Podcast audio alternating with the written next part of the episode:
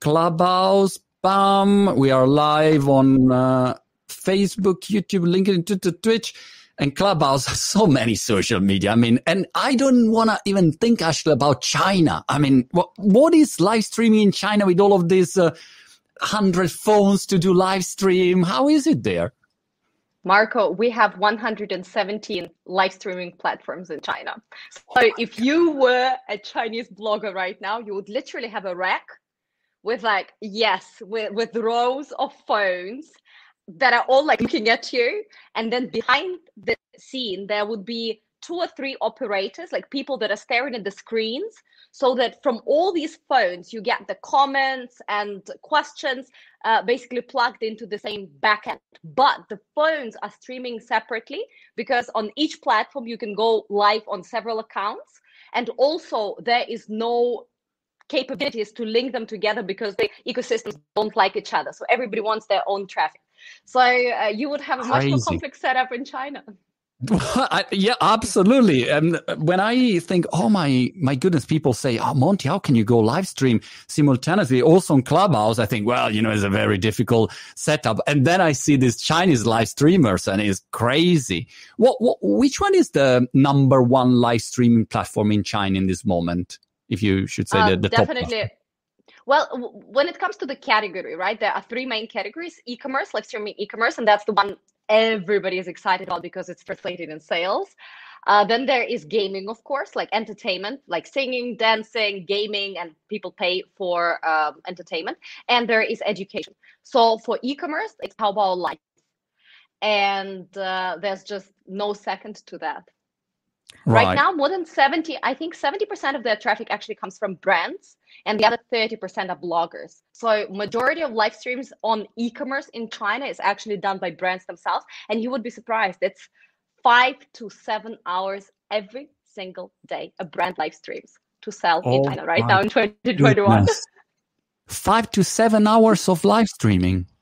Every single day. So they have dedicated employees that literally whose job is on a schedule every single day to come and say, here is an awesome, piece of pen. And you just want it. Don't you want it, Marco?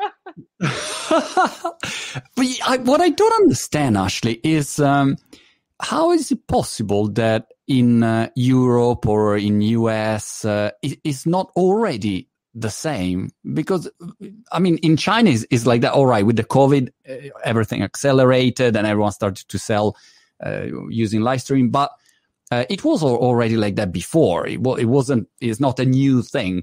But in Europe, it's still. I don't see so many companies or people just doing live streaming every day with the idea of selling stuff. Well, live streaming in China actually has not started in 2019 or 2020. It started back in 2005. And it was PC based, and it was very there was a separate chat, and there was a separate thing going on, like a show. And slowly and gradually, it basically moved from PC, then PC entertainment, then mobile, and then essentially slowly and gradually, it moved into what it is right now. So there was definitely development period, but 2019 was the time where everybody realized, wow, this is here to stay. And there's business, there's money to be made. And Chinese, remember, very pragmatic people. So they show me the money. They jumped on it, and bloggers jumped on it and literally pushed it forward. And essentially a platform gave them a lot of traffic. So the bloggers that are right now the biggest when it comes to live streaming e-commerce, like Viya, Li Jiaqi. So they started together with a platform. Platform needed them for content and commitment. And they got a lot of cool free traffic from the platform. So it was great collaboration. And then brands came and brought in even more money. So everybody's benefiting. And of course, the consumers had the habit and blah, blah, blah. And then 2020, it's where everything just accelerated like crazy. So it was already big and it just pushed. So why in the rest of the world it's not the same? I would say 3 main reasons. First of all, nobody is as digital as China. Just as simple as that. Like Look at Italy, look at the UK, look at the US.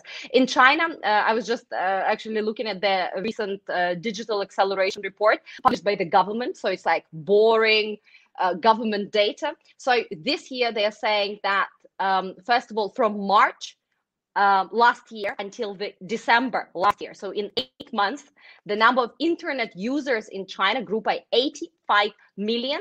So right now, 989 million people in China are on the internet. So what that means also, and 94% of those people, right, the ones that are on the internet, watch videos online, and 79% of them shop online through video.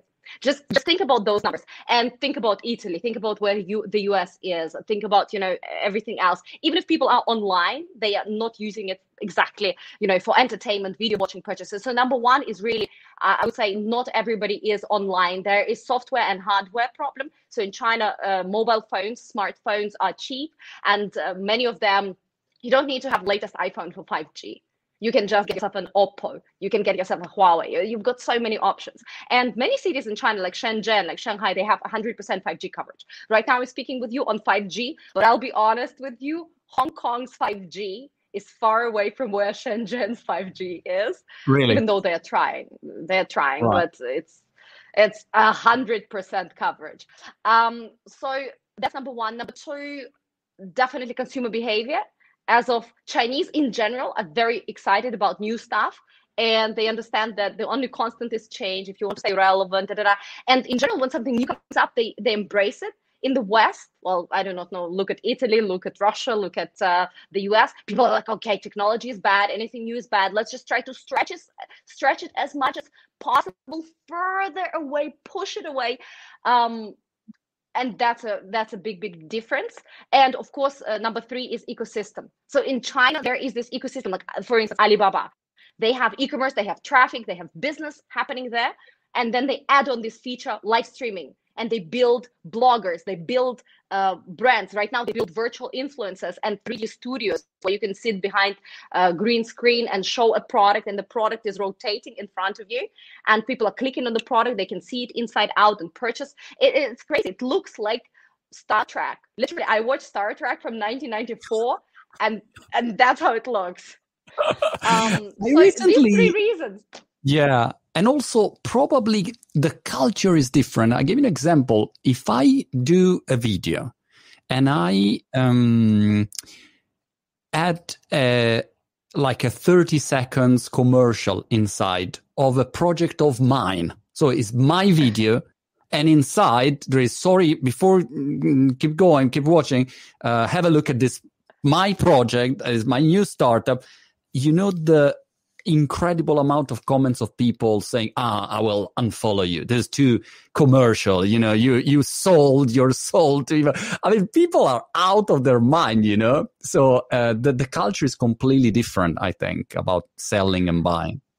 Absolutely. So in China, as I said, people are very pragmatic. So before anything gets really pushed out in the market, bloggers, platforms, brands go, show me the money. Is there money to be made? In the West, we are in many ways very spoiled. Like, how do you think Facebook is making money off you? You think they're just providing you that service and go like, guys, please, you are the product, right? So you are the product if you don't pay for something. And when bloggers, actually, this is difficult for bloggers or personalities to actually promote something, because people believe that you need to give. And Lord forbid, you're going to, you know, promote your own stuff. And in China, actually, there is a very big fans economy. And that means if I really love Marco, like I go like crazy about you. I think your content is awesome. I think you are a phenomenal entrepreneur and you understand tech and you understand digitalization.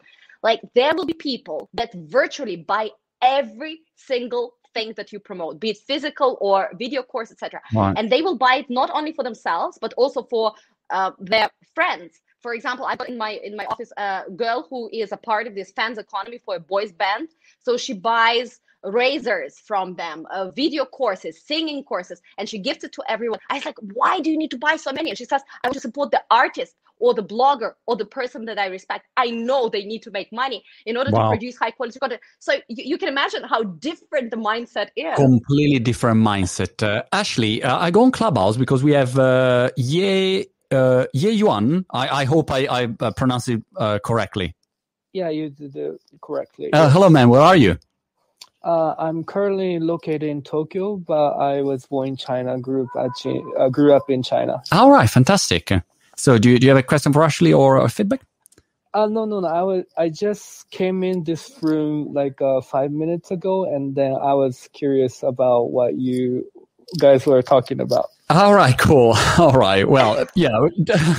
Thanks. Yeah. Shen, how do you say? 谢谢你， 谢谢 啊， 真是很高兴，新年快乐，快乐，身体健康。Fantastic. Yeah, I think our trends that are interesting for everyone in any country, because if you see China, then you understand what will happen. That's 100%. Yeah, culture could be different in Europe or in US, but at the end, where technology goes, create a change.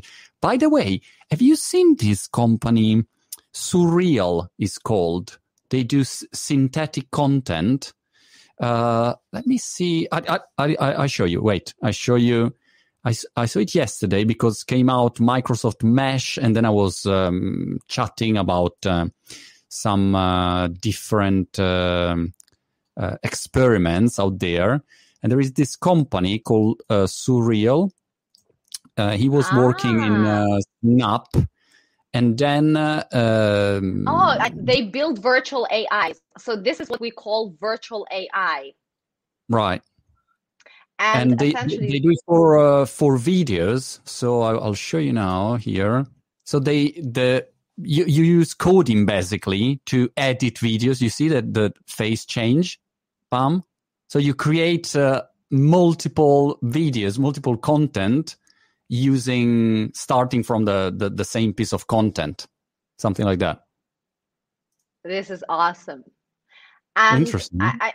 I think for them, again, what they can do even cooler, for example, this CNY, which is Chinese New Year, there's always this big gala, right, that's performed. So this year, there was Andy Lau, which is a famous Hong Kong singer.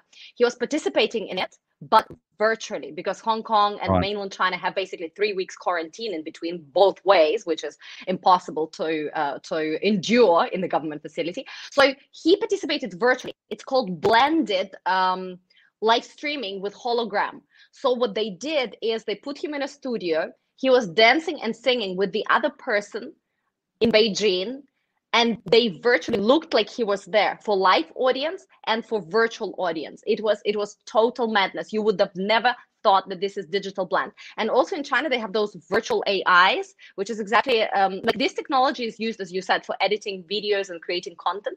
But there is one where, for example, you have a lot of virtual content. They put your pace, the way you talk, the way you look, the way you express ideas all together, and they create an AI of you. And then somebody can pay a subscription fee and have a conversation with Marco in his living room about digital economy. And it will look like you, talk like you. And there are some TV anchors already that are working on CCTV, delivering news that are copies of real anchors.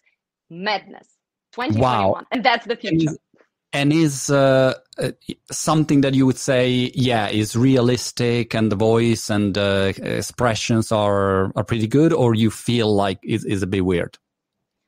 Beginning of last year, you could tell by the edges of the lips, you could tell that just something is off. But only if you really look for it. Then you would say, okay, the person, talks a little bit like that, like the edges of lips. I think it's more difficult to really work out how humans talk. But by now, you showed me 4 videos of the person, like real person, and this personal AI.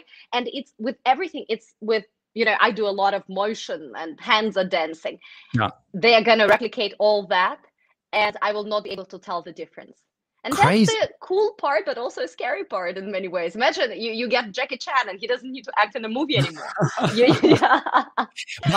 How do they map your persona? I mean, they do a mapping like in the movies that, you have all the dots on you and they do the mapping. How do they create the virtual model, or is something easier?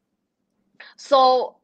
when you want to be, for example, an anchor on CCTV, then yes, they would invite the actual anchor to read a couple of things to make sure that it's, all round scanned like basically like shooting Avatar, right? You need to be in this green screen studio. But if you're just looking for something simpler, for example, I just need Ashley's file profile and here basically talking to the camera. I don't need to have Ashley's, I don't know, back. No.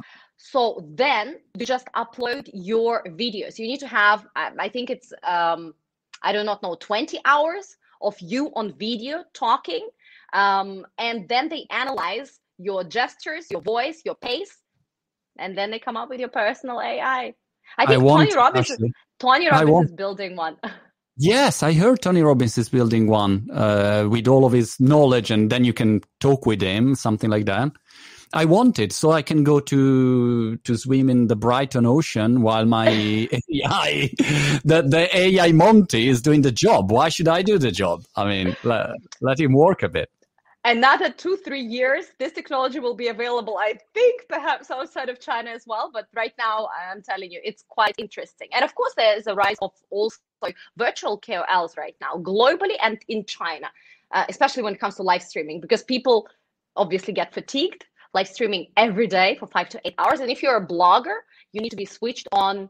If you're a big blogger like Viya or Li Jiaqi, right? You need to be switched on every single day. It doesn't matter whether you're sick, you're not feeling well. I mean, you are doing that every day. You and I, we know what social media is. It's a full-time job. It's really, really hard, guys. I hope you're going to show a lot more love to Monty for all the amazing stuff that he's doing. Like literally, guys, you can't imagine. It is such a full-time job. I'm impressed. And they are doing that, but switched on promoting products for like 4 hours every single day. So bringing on at times this virtual AI that is giving you like 20 minutes in between to, you know, to relax is also kind of changing the pace, and it's cool. Interesting, really interesting. Let me get someone from Clubhouse. Let me get some fellow Italians here, because otherwise I feel lonely.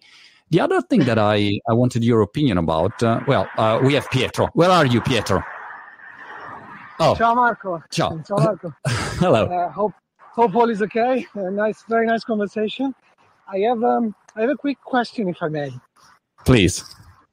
In terms of building personal branding and reputational marketing, in the Chinese market is one of those that is the trickiest, because being a native speaker could be really a factor. Would your guest recommend to use the English language to get introduced to the market like the Chinese one? Yeah, interesting. Thank you, Pietro. It's the classic topic. I tried. You remember, like a couple of years ago, I tried to do some stuff in Chinese, but using English and Chinese subtitles, and I failed miserably. I found it very hard. Yeah, well, I always say that China is truly a parallel universe. So, you know, it's a little bit like Alice in Wonderland. Like you wake up one morning and the world seems normal until it's not. So you are virtually Alice in Wonderland. And there are a few limitations as a foreigner. First of all, if you are not speaking Chinese, for example, in the arena of live streaming, you are legally not allowed to be a foreigner and do live streaming. Without three conditions. Condition number one, you need to physically be in China. Condition number two, you need to speak Chinese when you are live streaming. Condition number three, you need to have permission from the government to allow you to live stream. So, and that means you virtually there are live streamers, but they speak Chinese, they are approved, and essentially they are physically located in China. Why do you need to be physically located in China? Because then the content that you're creating also falls under Chinese cybersecurity, obviously regulations, like in every country and any country, right? So China is right now very much regulating their digital space. And I would like to draw, I think, everybody's attention to this part, because in the West, we tend to regulate before we understand technology. So we're sitting there and we're thinking, okay, guys, how can we regulate digital currencies? How can we regulate, commerce? How can we regulate the self-driving car industry? And we don't know how it's going to shape out, but we are trying to regulate it before it happens. So in China, completely reverse. First, they let it happen. Like, cool, live streaming, just run, just do it. Bloggers, just go. It's Wild West. So 1 or 2 years, sometimes longer, sometimes shorter, it's Wild West.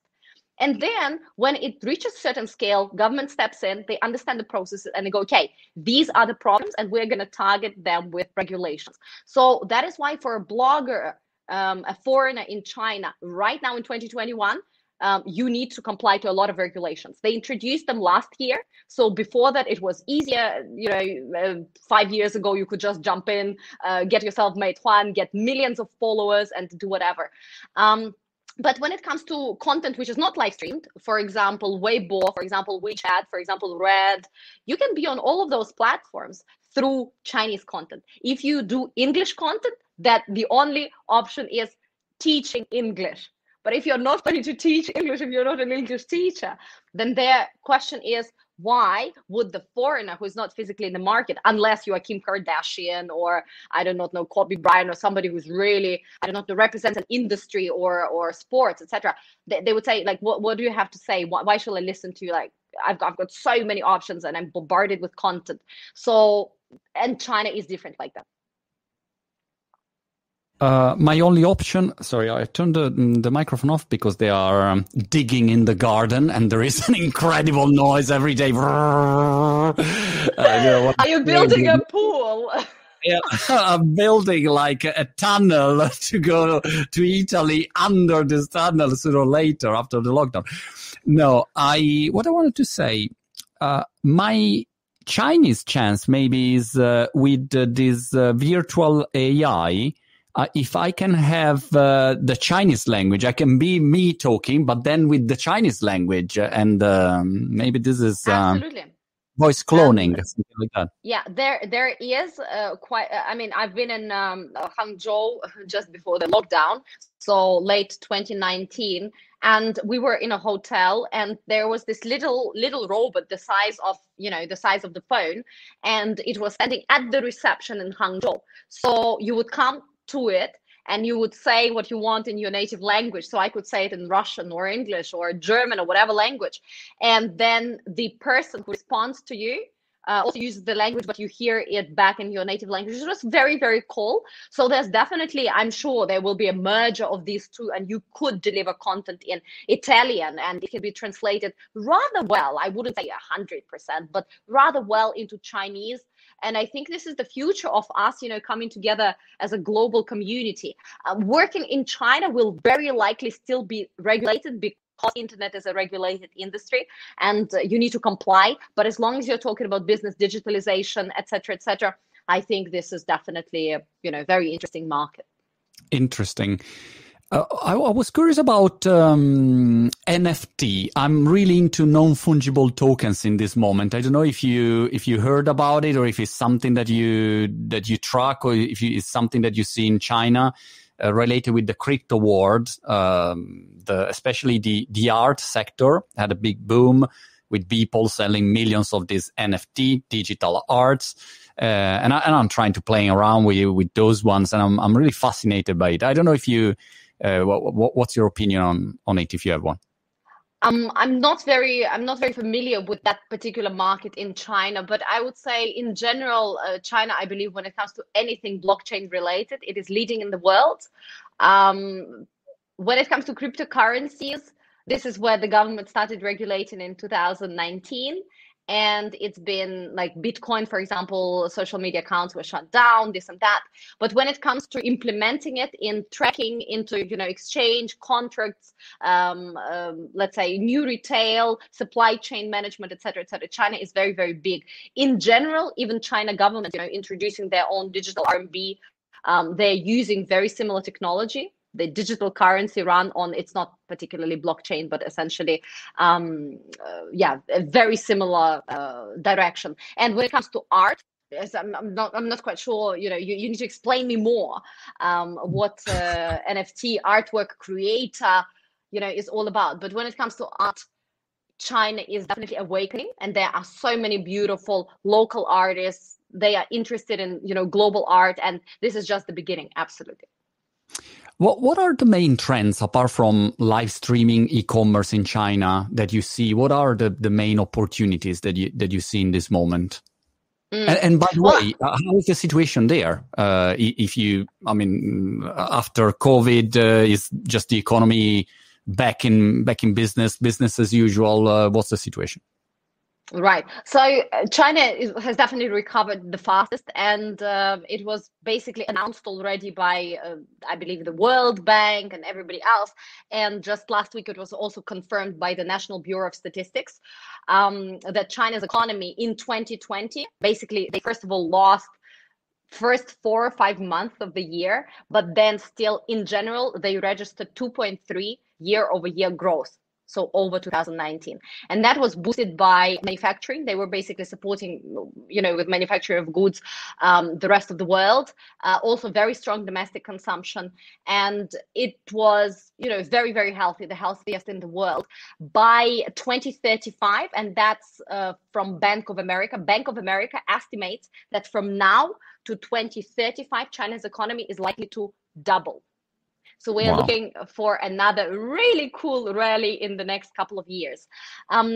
So it has recovered. But I would like to mention one thing, because when people talk about China right now and everybody's so excited about the market, the recovery is not even when it comes to south and north of China. So it has historically been a big separation, big divide between the two parts of the country. North has always been colder, gloomier, and the economy has been slower. And South has always been, warmer, more cheerful, and that's where, show me the money economy is kind of really there. And for example, when you go to Guangdong, right, which is the south of China, how do you address people? Like you want to stop somebody and say, can I please do something? You address a person like a man or a lady or a gentleman. Can you please help me? You address them laoban. You say boss. Like people literally address you, hey boss, would you like to eat? Hey boss, would you like? And even when you sit in the car, like driver, right? There is a taxi driver. You address the driver as laoban, a boss. But when you go, for example, to a place like Chongqing, which is central China, how do you address a person? If you say boss, people go like if you are a boss, then a boss. But if not, they're like, this is really weird. So they call you lao shi, which is the teacher. So they call you teacher. You literally sit in the car and you call your driver teacher, and the driver will call you teacher back. So all these cultural differences between North and South are translating also in the fact that with the economic recovery in 2020, North is suffering a lot more than South. So in the South, we see revenge consumption. We see people going like, you know what, I'm tired of all that. I really want some new experiences. Buy more stuff. A couple of weeks ago, we had this LV jacket. I'm not sure whether you've seen or not, but this LV jacket, which is literally inflatable air. I'm not kidding you. It's just a bag of air, and it's just inflatable. So it doesn't keep you warm. It doesn't protect against rain, nothing. So that thing sold for more than $4,000 US, and it's sold out across country. So all bloggers want that. They say it's a fashion and statement piece. Okay. But at the same time, in the North, people are like, okay, I'd rather save more. I'm not so confident. Yeah, right now, the party is good. What, as of a business economy, all that. The party is in my house tonight, but what about tomorrow? So that is why the economy is not recovering evenly. No. And in terms of trends, I would say, number one, made in China, 2025. So that's a big slogan, that's a big direction where China government wants to move. Essentially, it's all about infrastructure. It's about 5G, Internet of Things, big data, and brands, so that you would be proud with, made in China 2025. So it would stand for like made in Italy, made in Germany, something really, really cool, rather than where is this font from? It's from China, right? So, made in China. Then the other one is we are looking at these monopolies. So in China, there are a lot of tech monopolies. For example, in the new retail sector, there's Tencent plus JD, there's Alibaba, there are ByteDance, obviously, running Douyin and TikTok and many other platforms. So right now, China government is creating those antitrust laws that, they're not breaking up monopolies, but they are trying to introduce a bit more of that balance, so which is great for brands. So if you are to work in the China market, you don't need to choose a side or need to choose a side less. And that is reshaping a lot of things, a lot of trends. Then there is, of course, is not the richest man in China. Yesterday, not anymore. There is the water bottle guy, I think, something like that. Yeah. Nong Fushan is I'm gonna go in all the way. So okay, China so made in China is a big trend. Okay. Made in China and then breaking monopolies. Also, domestic travel is very, very big. Obviously, it's anywhere in the world, but in China, it is safe to travel domestically. And they're doing two things. First of all, they are really using this time to increase the scale and digitalize. So right now, when you go to, for example, the Great Wall of China, you don't queue, you don't see people, you don't buy tickets. Everything is done by scanning QR codes, taking temperature, traffic control. All that is beautifully organized and scale is increased. And number two, they are creating unique experiences. And it's totally crazy. You have these underwater bedrooms where you're swimming and sleeping with sharks. Like you're obviously sleeping in the little bubble and the sharks are swimming above you. There are places where you have giraffes imported from Africa and you are replicating Namibia. There are desert tours where you have camels. So they are trying to bring the world to them. You can be in China and you can be in the Maldives, you can be in Africa, you can be XYZ. So these two things are happening with domestic tourists quite a lot.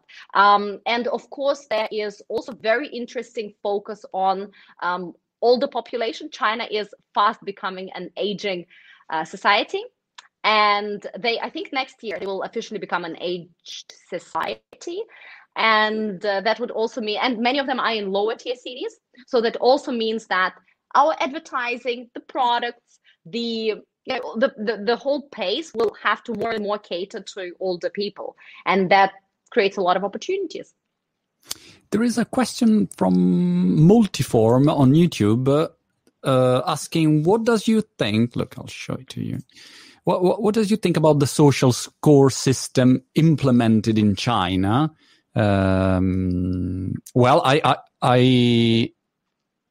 admit that I don't know if it's already been implemented or if it's in a testing mode. I don't know the level of scaling of the system. Yeah, so it's already implemented since a couple of months ago, and for the first 1 or 2 years it was tested in selected cities, and right now it's implemented all across the country. So essentially it's like credit. Basically it's called a social credit system, and it's like every citizen needs to be part of this government scheme. So based on your location, education, based on your digital activities, based on the fact, do you pay taxes? Have you jaywalked on the street? Have you broken the law, etc. You get different scores. And based on that score, you have access to, let's say, credit. So in the bank, you can apply for loan. There's a lot of support activities by the government and also by the banks, obviously. At the same time, you can, for example, be recommended to a better university if you're on the good list, etc. So there is in the West a lot of fear when it comes to this social credit system, because people feel that, okay, there's a lot of power in this centralized digital system. And I believe that in China, the attitude towards it is a little bit different, because people feel that apart from all that, there's also a lot of benefits. And I'm actually reading a book which is called The Story of China. It just came out recently. It's a thick history of China. And I can tell you that already in Ming Dynasty, which is hundreds of years ago, China had a record of each person within the community, each family, etc. And they had millions of records done every 3 to 5 years. So there were 170, if I'm not mistaken, buildings filled up with files about each family. And it was a mega machine. So that is exactly what China's social credit system is doing right now, but in 2021 through a digital. So it's not a new idea for that, for that civilization. And it is in many ways supporting people. And I believe that essentially technology and the idea of what this social credit system is great, it's good, but technology can be used both ways. And in the West, we have the fear, how will China government use it? Because there's no trust. And actually earlier today, I read in the news that in the US, the positive image of China is at its lowest since basically, I do not know, Second World War or 100 years ago, whenever. So like ever, it's the lowest ever. And because there is lack of trust, we tend to villainize the other party, and we tend to think the worst about what are they going to do with that technology? What are they going to do with all that data? And I believe that in many, many ways, it's not justified. So yeah, I personally feel that, yeah, that it's going to work for China. Going back to business, Ashley, did you change your offer with the pandemic, or are you still doing the same things and your activities, or you came out with new services or products or new opportunities that you spot in the situation? That's a great question. I remember last year when we spoke about it, I told you that in China, we are looking at 7 business models, right? Yeah. So that you're never just standing on one leg, right? You have 7 business models to support yourself. So it was phenomenal when the pandemic hit to really have those different business models. They're different, because otherwise it would be, and I've got people here, I've got people in Shenzhen, and the first 3 months it was nothing happening in China, obviously, and I do not know why, but people felt that it's going to be just there, it has nothing to do with us, and business as usual and traveling and all that.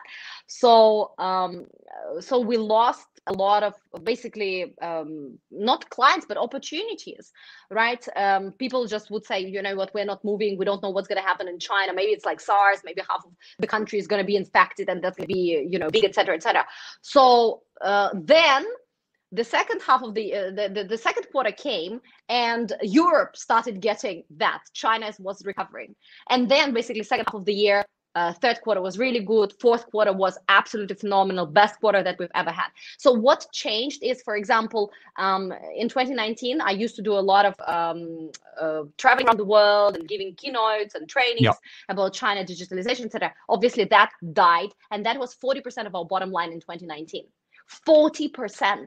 Wow. So that's a lot of money. But moving into 2020, we were able to do 2 things. First of all, everybody went in to revise their strategy for China, digital marketing strategy, doing research. So basically in the second half of the year, we caught up, because everybody, doesn't matter whether you worked in China for 20 years or you're just coming in, it was just a huge jump. By the way, on Alibaba ecosystem, on Tmall, we have, let me look at the numbers, but I think 70% increase when it comes to new businesses opening up. A lot of, when pandemic hit, everybody from Europe that was not yet in China, they started running into China with increased enthusiasm, because they knew this is going to be a growth market for the next 3 years when the rest of the world will still be in recovery. And then the second thing that I've learned, so apart from this shift, right? The second thing that I've learned, that the digital masterclasses can also work. And I had a limiting belief that I cannot charge the same money for physical masterclass and virtual masterclass. And that was totally my limiting belief. Right now, we're actually, instead of like having 4 or 5 masterclasses around the world, flying, wasting time, we just do 2 or 3 a year. But they have hundreds of people and hundreds of companies. And you deliver it virtually, not one full day, but at 4 hours. And you are getting the same money, you're getting more exposure, and essentially, I think it was just a kick, in the right direction for me as well, to just go through digitalization. What about you? Well, I've launched startups. Instead of going to the psychiatric, I launched startups. You know what? I recently launched a couple of months ago a new startup. Do you know masterclass.com? Yes. I'm a subscriber. Yeah. So I launched the Italian masterclass, basically. So I thought, why can't we do that model, subscription business model, where you learn from the best, but I get the best made in Italy people, basically. And so I launched it, and it was really cool. I already have 50 VIP, 50 Italian celebrities. And that is really exciting, because you are in the middle of this incredible network of people ranging from sport to business, entertainment. So this is something that I focused on. And I believe that in difficult periods, you when Warren Buffett say be greed when they are fearful and be fearful when they are greed, something like that. So it has to be like that. So everyone panicked, you know, no one doing anything. Oh, what will be the situation? And you start, and you go. You just go, yeah. That's the moment. Otherwise, what do you do? Do you expect when the market is going great and everyone launching things and is fully saturated? No, you start when no one is there. So this is something that I did. I was curious about the virtual events. Have you tried any interesting platforms, or are you just doing it on Zoom? I saw Tony Robbins doing crazy things with multi-screen. Do you see? Like that was an impressive state of the art, I think. Yeah. He and you know who is doing great stuff? Oprah, because she has her Oprah Book Club. She is able to blend reality. So if I'm sitting in green screen studio and she's sitting in just, one of her rooms in green screen studio, they're able to blend it and bring it on camera as if people are actually talking to each other. So it looks exactly like you are in the studio. And that is gorgeous, because Tony Robbins is basically doing, his thing where he is on stage and he sees the people. So he wants this interactive. And I think their studio is really state of an art. And it's multi-million-dollar setup. But yeah, Oprah does very interesting this kind of, interview and communication stuff. We've actually, for international audiences, it's very difficult to use any new platforms because everybody's either on Microsoft Teams, which I personally find ridiculous that software is half of the time. Yeah, it's majorly glitching. And Zoom is kind of cool, but the quality of the video is also ridiculous. What I figured out earlier in the year, that you can use Prezi video inside Zoom, right? And then you can flip slides very interestingly. So it's really interactive. So that works. And then you can obviously use all these SurveyMonkeys and QR codes here and there, and people click, etc. But it is more like it's basically like first grader trying to use his creativity to make it. In China, what we have, and those platforms unfortunately only run in China. We actually have 3D live streaming, the one that I mentioned before, where you can create incredible, like you can have. Like I'm live streaming here. There's a little personal box here, and you can switch between two live streams. I can show you a product and can be moving. You can move it in, zoom it in, and see it in 3D. There's a lot more functionality there. I can decide. For example, right now we are talking. If we were in China right now, we could decide that we're gonna put little red packet here, and when people click that red packet, they will be able to give us tips. And we can also do PK. What does it mean, PK? It means we can compete. So, for example, Monty is going to share his wisdom on, digital transformation in the West, and I'm going to share something in China. And people can vote whose, insights are more impressive or whatever. And then whoever wins gets the whole bank, like in terms of money. So, and you're right. And there are so many interesting formats. Unfortunately, in the West, we're still stuck with, Instagram Live, and people are telling me, oh, is this how China runs? I was like, no, Instagram Live is basically just camera, and you can just stream that camera. There's no functionality. This is not what China's live streaming is about. It will be very interesting to see the next few years with virtual AI, 3D live streaming, and all of this stuff.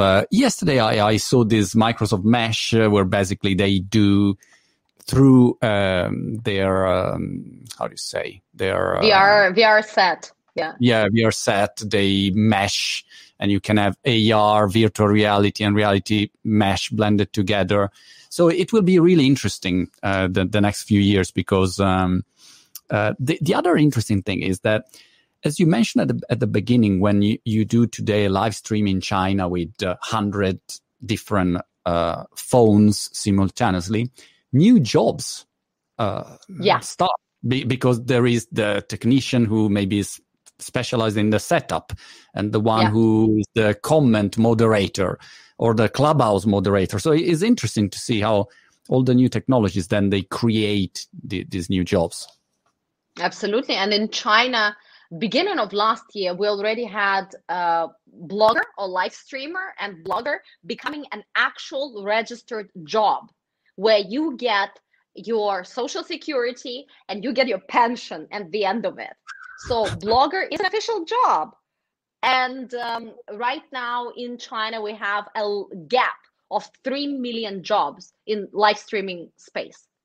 So that means farmers that need, you know, to live stream. That means sales assistants, because in department stores, how do you sell right now? You don't just sit there and wait for the customer to come to you. But when you have downtimes, you start live streaming, and that's what is expected of you. Then obviously, you know, people that do it through gamified platforms that are running MCNs, etc. So 3 million jobs gap. So you need to close that gap in the next 2 to 3 years. So that is why big platforms like Pinduoduo, Jingdong, they start educating people. They say, come to me, I'm going to teach you how to be a better live streamer. That's one of the biggest, you know, trainings right now, in-demand trainings, how to turn your salespeople, marketing people into cool live streamers. So, you know, of course, it creates a lot of jobs. That's interesting. In Italy, if you say, I work in tech, or I'm an entrepreneur, or I do a startup, the reaction is, oh, go find a real job. Not even I'm a YouTuber or a blogger, you know, like I'm an entrepreneur creating a company in the tech sector. I don't know. It's not so easy, by the way. I go back. So people think you're a failure. It was exactly the same in China. Oh my! It's like you're almost embarrassed. It's better if you say, "Look, I work at McDonald's." Ah, that's a real job, you know. Good job. I go back to Clubhouse. There is oh my gosh, I'm bad with the name. Badra Aloitabi, is it possible? Sorry, man. Hello, man. Marco, can you follow me, please? Oh, all right. Well, follow you. Do you have any question for Ashley, or is just a following question? Not only follow. All right, that was the most random Clubhouse experience of my life. Someone who asked to speak. You asked to be followed. Incredible. That's great marketing strategy. How not to get follower. So in terms of Clubhouse, I would say what we've learned, and we ran an event, a big event there a couple of weeks ago about, you know, digital China. It was 12 hours long, and what I've learned, you need to ask if people want to ask a question, you know, they raise their hand. So you need to ask them to put the question that they want to ask at the top of their bio. And when they raise a hand, you go into their bio and first you read a question, because we've also had a couple of people that you bring on stage and then you go like, can I cut it out of the recording? That's a genius idea, actually. I never do it because you know what? I love the moment of and now that's the moment I prefer, you know. So anyway, this was interesting. That this friend this is the other problem. Can you believe that today in 2021, still so many companies and people believe that doing online marketing is, you know, asking for followers, or that they don't think about content, creating content, because we spoke about selling, but I was curious also about the content creation in China, how is developed comparing to Europe or US, because here, I mean, there is a culture of, all right, create great content, useful content, or inspiring content. What's the situation in China? Oh, it's that, but even more and bigger, because Chinese audience is very spoiled.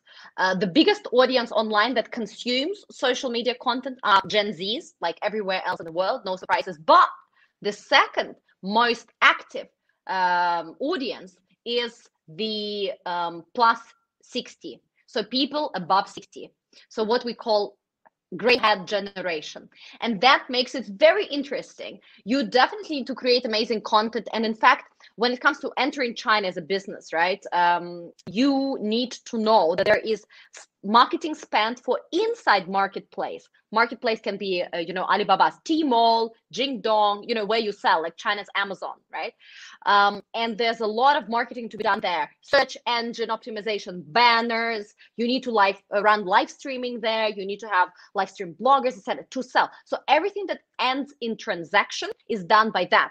And it is done by TP Partner. TP Partner is like your online distributor. Okay, so their job is exactly what you said.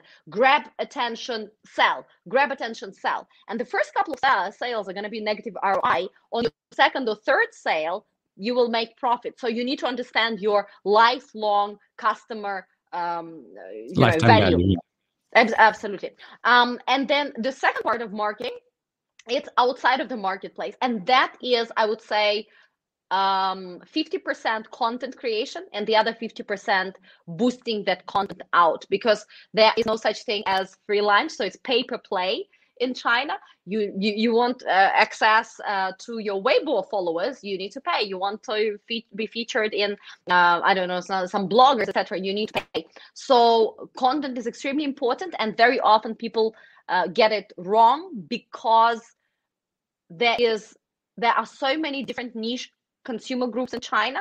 So you need to very clearly know who are you targeting, and that you are, if you are targeting just Gen Zs and you create content and you boost it, you spend money creating it, you spend money boosting it, and it just is a mess. So that is why, again, very, very important to target it, to be creative, because China gets bored very quickly. Chinese go like, I've seen that before, not interested. The first time they see it, they're like, yeah, cool. Second time, huh? Third time, nah.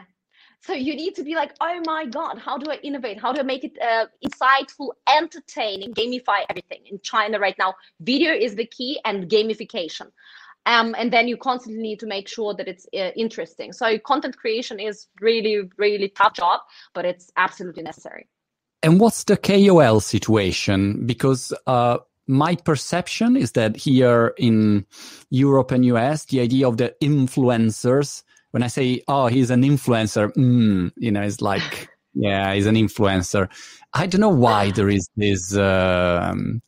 this perception, because you have influencers that are, you know, moving gazillions of money, and they can really have an impact. What's the KOL picture in China in this moment?